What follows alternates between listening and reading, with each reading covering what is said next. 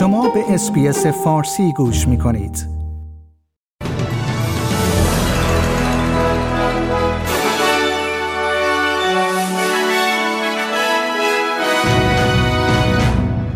مبلغ قبوز برق در استرالیا از ماه جولای افزایش خواهد یافت انتونی البنیزی نخست وزیر استرالیا می‌گوید که به تمام وعده های انتخاباتی خود عمل خواهد کرد و دولت کوینزلند قانونی را برای ممنوعیت نمادهای نفرت از جمله صلیب شکسته معرفی خواهد کرد.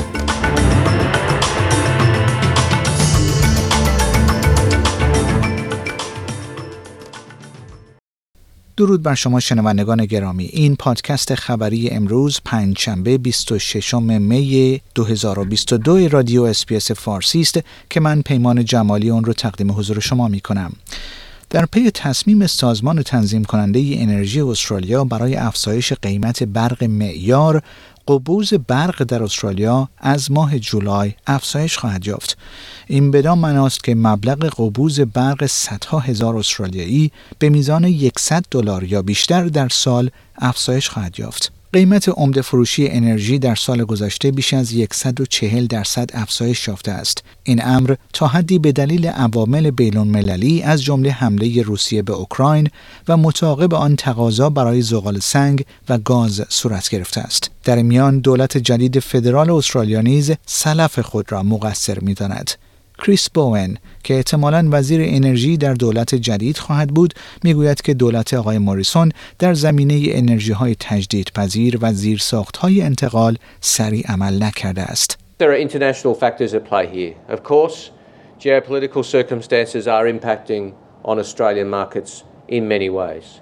But the fact of the matter is the lack of energy policy, the lack of investment in new energy, the lack of investment in renewable energy, and the lack of transmission over the last nine years means that Australians are paying more for electricity than they should be.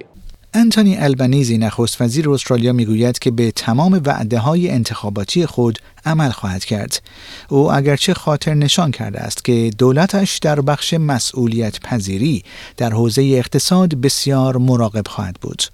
جیم چالمرز خزاندار استرالیا پس از ملاقات با رؤسای بانک مرکزی استرالیا پذیرفته است که نرخ‌های بهره بانکی که احتمالاً افزایش بیشتری خواهند داشت بر رشد اقتصادی استرالیا تاثیر خواهند گذاشت. آقای البنیزی می‌گوید که دولت او با چالش‌های اقتصادی قابل توجهی روبروست و دولت پیشین وضعیت اقتصادی بدتر از آنچه پیشتر از آن کرده بود داشت. او اما در گفتگو با سکای نیوز گفت که دولتش نسبت به دولت پیشین بازدهی بهتری برای هزینه های دولت به مالیات دهندگان خواهد داد. I want to make sure that we have an economy that works for people, not the other way around. Uh, we made commitments at the election campaign. We will stand by all of them. Uh, we'll go through line by line uh, our, our budget uh, to, in order to be fiscally responsible. And I'm sure at the end of that process, uh, we will get a better outcome for the nation than the sort of, uh, quite frankly, rank rorting uh, that we saw of public funds under the former government. دولت ایالت کوینزلند قانونی را برای ممنوعیت نمادهای نفرت از جمله صلیب شکسته سواستیکا معرفی خواهد کرد.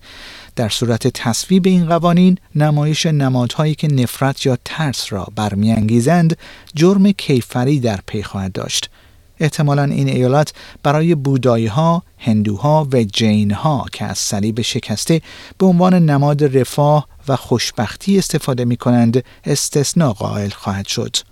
ایالت ویکتوریا نیز لایحه مشابهی را برای ممنوعیت نمادهای نفرت معرفی کرده است که انتظار می رود دولت نیو ساوت نیز از آن پیروی کند.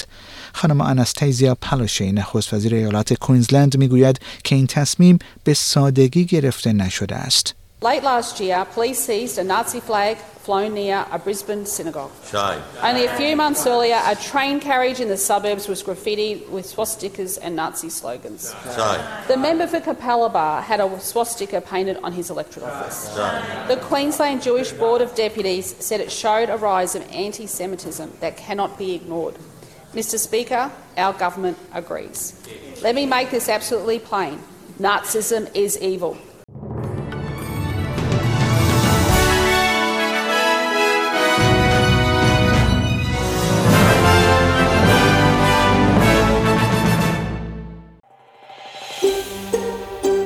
آیا می خواهید به مطالب بیشتری مانند این گزارش گوش کنید؟ به ما از طریق اپل پادکست، گوگل پادکست، اسپاتیفای یا هر جای دیگری که پادکست های خود را از آن می گیرید گوش کنید.